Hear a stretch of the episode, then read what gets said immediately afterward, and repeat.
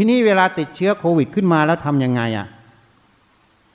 เวลาติดขึ้นมาแล้วเวทนามันจะมาก มันจะมีปัญหาอยู่สองสามอย่างนะ จะพูดให้ฟังข้อที่หนึ่งกลัวตายไม่อยากตายพอกลัวตายไม่อยากตายก็คือยึดร่างกายนั่นเองพอกลัวตายไม่อยากตายยึดร่างกายก็เลยดิ้นรนทำยังไงไม่ให้ตายก็ดิ้นรนพอดิ้นรนมากๆ จิตก็ฟุ้งซ่านมาก ภูมิต้านทานก็ลด ไม่ใช่ภูมิต้านทานเพิ่มนะภูมิต้านทานลด เพราะจิตไม่เป็นสมาธินี่พวกหนึ่ง อันที่สองพวกที่สองเวลามันเจ็บป่วยเนี่ย มันมีทุกขเวทนาทางกายเกิดบางทีก็กินไม่ได้นอนไม่หลับขึ้นไส้อาเจียน เนี่ยมันมีอาการพวกนี้อยู่เขาเรียกเวทนา เป็นทุกขเวทนาทางกายเกิด ยิ่งทุกขเวทนาทางกายเกิด คนที่ไม่ได้ปฏิบัติจะเกิดอะไรขึ้น พวกที่ไม่ได้ปฏิบัติ เวลาทุกขเวทนาทางกายเกิด ก็ไม่อยากให้มันเกิดใช่ไหม อยากให้มันหาย ก็ดิ้นรนอีก ผักใสมันอยู่นั่นอะ พอดิ้นรนผักใสจิตก็ฟุ้งซ่านอีกไงเห็นยัง นี่ เหตุนั้นพวกนี้จะต้องเจริญอะไร ก็ต้องเจริญกายานุปัสสนา สติปัฏฐาน ต้องเจริญเวทนานุปัสนาสติปัฏฐาน อันนี้พูดเป็นตำรา ถ้าเอาจริงทำยังไง ก็ต้องมาพิจารณากาย วันนั้นก็เคยพูดให้ฟัง เกิดแก่เจ็บตายเป็นเรื่องธรรมดาหนีไม่พ้น ไม่มีใครหนีได้ ไม่มีใครหลีกพ้นได้ เพราะฉะนั้นเราก็ต้องพิจารณา เราเกิดขึ้นมาแล้ว ก็ต้องแก่ต้องเจ็บต้องตายอะ ใครอยากเจ็บบ้าง ไม่มีใช่ไหม จริงไหมอะ เพราะร่างกายเมื่อติดโรคมาแล้ว เมื่อหลีกเลี่ยงไม่ได้ มันติดขึ้นมาแล้ว จะไม่ให้มันไม่เจ็บได้ไหม จะให้มันไม่ตายได้ไหม ก็ไม่ได้ เมื่อไม่ให้เจ็บไม่ให้ตายไม่ได้ ก็ยอมรับมันซะ มันก็ต้องแก่ต้องเจ็บต้องตาย ยอมรับเขาใจยอมรับไหมเขาเรียกว่ายอมรับความจริงของสังขารคือร่างกาย ว่าทุกคน เกิดมาแล้วก็ต้องแก่ต้องเจ็บต้องตาย หนีไม่พ้น ยอมรับซะอย่าดิ้นรนตายก็ตาย เมื่อรักษาเต็มที่แล้ว ปฏิบัติต่อมันเต็มที่แล้ว ไม่สามารถรอดพ้นจะตายก็ยอมตาย เพราะบุญกุศลเราก็ได้ทำไว้แล้ว อะไรเราก็ทำไว้แล้ว เราจะไปกลัวอะไรความตาย ความตายก็แค่การเปลี่ยนบ้านอยู่เฉยๆอะบ้านมันผุพังก็ทิ้งมันไปหาบ้านใหม่อยู่ก็จบง่ายจะตาย กลัวอะไรมันอะ พิจารณามันลงอย่างนี้สิ มันจะตายก็ให้มันตาย มันเจ็บก็ต้องให้มันเจ็บหลีกมันพ้นได้ที่ไหนมันป่วยมาแล้ว ก็บอกแนะนำแล้วให้แยกข้าวแยกน้ำแยกที่อยู่กันกินน่ะ ก็ไม่ยอมแยกอะ ไม่ยอมแยกก็ต้องติดพอติดแล้วอย่ามาดิ้นรนอะไร นี่ก็ต้องประพฤติให้ถูก ทีแรกประพฤติผิด ทีนี้ก็ต้องประพฤติให้ถูก ยังจะผิดอีกรอบก็ทุกข์กันสิก็พิจารณาร่างกายเนี่ย มันจะตายให้มันตายซะ แต่ไม่ใช่ไม่กินไม่ดื่มไม่อะไรนะฆ่าตัวตายอย่างนั้นไม่ใช่ หมายถึงว่าน้ำก็กินอะไรก็รักษามัน แต่ถ้ามันไม่ไหวมันจะตายก็ให้มันตายซะ ถ้าเราวางใจลงอย่างนี้ได้ ยอมรับความจริงว่าร่างกายนี้ต้องแก่ต้องเจ็บต้องตาย ตรงเนี้ยมันจะวางกาย แล้วก็พิจารณาอีก ร่างกายนี้ก็ไม่ใช่จิต จิตก็ไม่ใช่ร่างกาย ไม่ใช่สิ่งเดียวกัน ธรรมชาติที่รู้กายอยู่ ก็ไม่ใช่กาย กายก็ไม่ใช่ธรรมชาติที่รู้กาย มันแยกกันอยู่ มันไม่ใช่สิ่งเดียวกัน เมื่อบ้านมันเสียหายซ่อมแซมไม่ได้ โดนพายุมา มันพังก็ต้องยอมรับมัน จะไปตีโพยตีพายจะมีประโยชน์อะไร นี่พิจารณามันลงอย่างนี้ ยอมตายซะพอยอมตายมันก็ปล่อยวาง ทีนี้มันจะเอามาหลอกอีกนะเดี๋ยวคนนั้นห่วงคนนี้ห่วงคนนั้น ห่วงลูกห่วงเมียห่วง ผัวห่วง พี่ห่วงน้องห่วงสารพัดห่วงสมบัตินั้นก็เลยตายไม่ได้อีก ก็เลยเอามาหลอกให้จิตมันพวงอีกเห็นยังเพราะเวลามันตายจะช่วยเขาได้ไหมศพมันไม่ช่วยใครได้ ไม่มีงั้นพิจารณาลงนี้ก็ตัดทิ้งซะไอ้ที่จะห่วงทั้งหลายก็ไม่มีอยู่อีก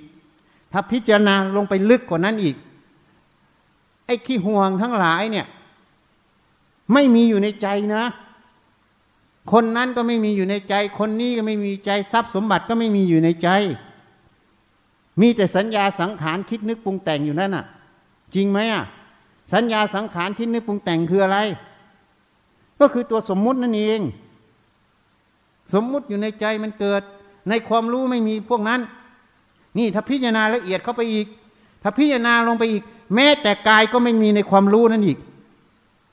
ที่เรารู้กายเนี่ย กายไม่มีอยู่ในความรู้นะ มันเป็นสมมุติเฉยๆอะพิจารณาละเอียดเข้าไป ถ้าพิจารณาเข้าไปตรงนี้จะเห็นคำว่าเห็นกาย สักแต่ว่าญาณคือความรู้ สักแต่ว่าสติอาศัยระลึก อันตัณหาทิฏฐิอาศัยเกิดไม่ได้ เธอย่อมไม่ถือมั่นในโลก นี่มันลงไปถึงตรงนี้ ถ้าพิจารณาละเอียดลงไป กายก็เป็นสิ่งสมมุติหมด ไม่มีอยู่ในความรู้ ก็เลยเห็นสักแต่ว่าญาณคือความรู้อันหนึ่งเฉยๆสักแต่ว่าสติอาศัยลึกคำว่ากายก็คือเป็นสมมุติไงก็เหมือนเราเขียนอะก็ไก่สระอายอยักษ์เติมข้างหน้าคือรอเรือไม่เอกสระอางองูไม่ว่าร่างกาย ร่างกายก็ไม่ได้อยู่ในตัวอักษรพวกนี้ ตัวอักษรพวกนี้คืออะไร คือน้ำหมึกใช่ไหมถูกไหมอะ ชั้นใดเหมือนกันในความรู้ก็เหมือนน้ำหมึก แต่มันมีตัวอักษรอยู่ตัวอักษรนั่นแหละคือสมมติ ทีนี้จติสมาธิปัญญาไม่แก่กล้าไปหลงความรู้ตรงนี้ หลงสมมุติตรงนี้ ก็เลยว่ามีโอ้ยสมมุติตัวนี้มีมีก็มีเป็นของเราไม่อยากให้มันตายไงคำว่าไม่อยากให้มันตายนั่นแหละมันเป็นสมมุติ มันเป็นความหลงเป็นของเราอยู่ มันบอกอยู่ในตัววันถ้ารู้อย่างนี้ตายก็ตายซะมึงไม่ใช่ของกูแล้ว ถ้ามึงมีเหตุปัจจัยอยู่ไม่ได้ก็ตายก็ตายซะจะได้สบาย พอพิจารณาอย่างนี้ก็วางดิพอวางร่างกายปับ๊บเพราะกายมันไม่มีอยู่แล้วในความรู้อะมันก็จะไปอยู่ในความรู้อีกความรู้หนึ่งแล้วมันก็จะมีความว่างในสมมุติตรงนั้นอีก ทีนี้เวทนาเหมือนกัน เจ็บนั่นปวดนี่ก็ดูมันที่เอาสติดูมัน มันเจ็บนั่นมันเกิดอาการพวกนี้มันเที่ยงไหม เดี๋ยวมันก็ขึ้น เดี๋ยวมันก็ลง เดี๋ยวมันขึ้น เดี๋ยวมันลง อาการที่มันขึ้นลง หนักเบาอยู่อย่างนั้นน่ะ นั่นแหละคือตัวอนิจจังคือความไม่เที่ยง ตัวคงอยู่ไม่ได้ ตัวไม่คงที่นั่นเองให้เห็นอย่างนี้แล้วมันจะเป็นตัวเราของเราไงอะ ทีนี้มันทำไมเกิดไล่มันไปอีกสิก็เพราะมันติดเชื้อโรค มันติดเชื้อโรค มันเป็นโรคแล้วมันก็ต้องเกิด เกิดแล้วมันจะเป็นตัวเราของเราไง มันก็ตามกาย กายก็ไม่ใช่ของเราทำไมกายไม่ใช่ของเรา ก็เคยพูดให้ฟังอะมาจากอาหารข้าวหวาน อาหารข้าวหวานมาจากอะไรก็ต้นพืชไง อย่างข้าวเนี่ยมันมาจากอะไร ก็มาจากนู่นอะแสงแดดใช่ไหมคาร์บอนไดออกไซด์มีน้ำมีเกลือแร่สังเคราะห์แสงเป็นใบพืชเป็นต้นพืชใช่ไหมนั่นแหละมันเป็นธาตุทั้งสี่เมื่อเป็นธาตุทั้งสี่มาเป็นอาหาร กินเข้าไปธาตุทั้งสี่ก็ไปเปลี่ยนเป็นร่างกายแล้วร่างกายจะเป็นของเราได้อย่างไร มันก็เป็นของโลกนั่นเอง โลกรอลิงนะ ไม่ใช่โลกรอเรือ มันก็เป็นของโลก ไม่ใช่ของเรา เป็นธาตุทั้งสี่นั่นเอง แล้วมันก็ต้องแก่ต้องเจ็บต้องตาย ก็เป็นธรรมชาติเป็นความจริงของมัน ถ้าเราเห็นอย่างนี้จิตมันก็ปล่อยวางกับรูปตรงนั้น เวทนาเหมือนกันมันก็เนื่องจากกายกายก็ไม่ใช่ของเรา เวทนาจะเป็นของเราได้ไง มันก็แปรปวนจากรูปที่มันแปรปวนเพราะมันติดเชื้อโรคใช่ไหมมันก็เปลี่ยนแปลงขึ้นลงเอาสติดูมัน เมื่อสติดูมัน แล้วก็ระวังตัวหนึ่งจะบอกให้ ระวังตรงที่มันจะวิ่งเข้าไปสู่เวทนาตรงนั้นอะ ยึดตรงนั้นอยู่ วิ่งเข้าไปหา ไม่อยากให้มันเจ็บไงนั่นแหละมันวิ่งเข้าไปแล้ว ระวังตัวที่มันวิ่งเข้าไปให้ดีนั่นแหละถ้าสติตั้งมั่นตรงนี้จะเห็นตัวที่มันวิ่งเข้าหากันตลอดเพราะนั้นพิจารณามันก็ไม่ใช่ของเราไม่ตัวเรามันก็จะแยกกันออก ถ้าแยกกันออกสมาธิสติก็ตั้งมั่นได้ ถ้าคนทำได้ถึงที่สุดมันรวมลงไปในจิตตรงนั้น โลกอาจจะหายทันทีอะเพราะอำนาจสมาธิที่มันเข้าไปอยู่ในภายในที่มันเกิดอย่างมหาศาลตรงนั้น มันจะเป็นพลังแผ่ขึ้นมาทำให้โลกนั้นหายอะเขาเลยเรียกว่าธรรมโอสถไง นี่มันอยู่ตรงนี้ ต้องพิจารณากาย พิจารณาเวทนา เรียกว่ากายานุปัสสนา เรียกว่าเวทนานุปัสสนาพิจารณาอย่างนี้ได้เมื่อไหร่ จิตมันก็จะออกอิสระ เลยเป็นความโชคดีที่เจ็บป่วย เพราะเจ็บป่วยแล้วไม่ขาดทุนได้ประโยชน์จากมัน ถ้าเจ็บป่วยแล้วไม่พิจารณามันก็เลยขาดทุน เราไม่อยากให้มันเจ็บป่วย แต่มันเจ็บป่วยแล้วนี่ก็ต้องพิจารณา เหมือนหมอหน้าพัดไปทำนั่นทำนี่มันเมื่อยปวด ปวดก็สติดูมันสิมันมีเป็นตัวเราของเราอยู่ตรงไหนอะ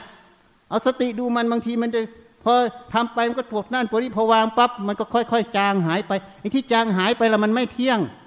มันไม่เที่ยงมันคงอยู่ไม่ได้แล้วมันจะเป็นตัวเราของเราได้ยังไง เอาสติปัญญาพิจารณามันลงไปอีก ถ้าพิจารณาลงไปอีกมันแยกออกไปได้ มันก็จิตมันก็จะแยกออก เวทนามีอยู่แต่จิตมันไม่ทุกข์ไม่ใช่ไม่มีเวทนานะ มีแต่จิตมันไม่ทุกข์มันแยกกันออก นี่ต้องฝึกอย่างนี้ มันจึงจะพ้นจากสิ่งเหล่านี้ สิ่งเหล่านี้จึงไม่มี แรงดึงดูดจิตใจดวงนั้นให้เศร้าหมองได้ เพราะนั้นการทำงานข้างนอกก็ได้เสียสละเป็นทานบารมี ข้างในก็ได้พิจารณาเนี่ยมันเกิดอะไรขึ้น เวทนามันเกิดขึ้น แล้วก็สติพิจารณามัน แยกแยะมันอะ ก็เลยได้ประโยชน์ทั้งภายในภายนอกตลอด นี่เรียกภาวนาไงคนเลยบอกว่าทำงานไม่ได้ภาวนา ฉันไม่เชื่อหรอก พุทธเจ้ารับสั่งว่าถ้ามีปัญญาเนี่ย เจริญสติสมาธิปัญญาได้ทุกอิริยาบถททุกงานทุกการทุกหน้าที่ คนโง่เท่านั้นแหละไปบัญญัติห้ามทำงาน แล้วนึกว่าตัวเองเป็นปาดไม่ตรงกับพุทธพจน์ที่พุทธเจ้าสอน นี่ พิจารณามันลงไปสิมันเจ็บนั่นเจ็บนี่ก็ยกตัวเจ็บนั่นเจ็บนี่ มาแยกแยะ หาความจริงของมันไง เอามันเป็นองค์กรรมฐาน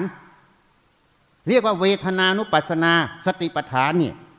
ถ้าทำอย่างนี้ได้ การเจ็บป่วยตรงนั้นก็เลยเป็นประโยชน์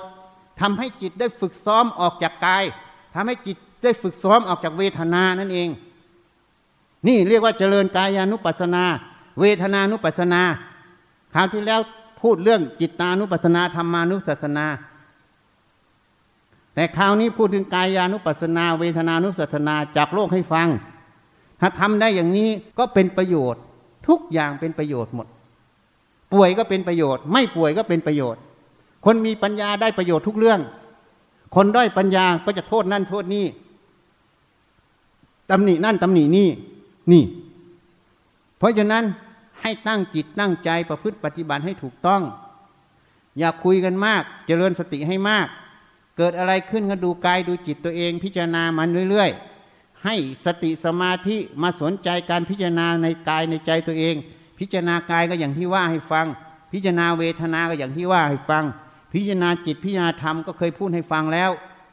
ก็ไปหัดทำไม่ใช่เอาแต่พูดพูดเจอคนนั้นก็เมาพูดพูดพูดพูดพูดพูดจนน้ำลายฟุ้งกระจายแพร่เชื้อโรคแล้วก็เลยเรียกว่าไม่ได้ประโยชน์ มาเจอพุทธศาสนา มาเจอธรรมะของพุทธเจ้าแล้วก็เลยไม่ได้ประโยชน์ ตายเปล่าไง วันนี้ก็ขอยุติแต่เพียงเท่านี้นะนะ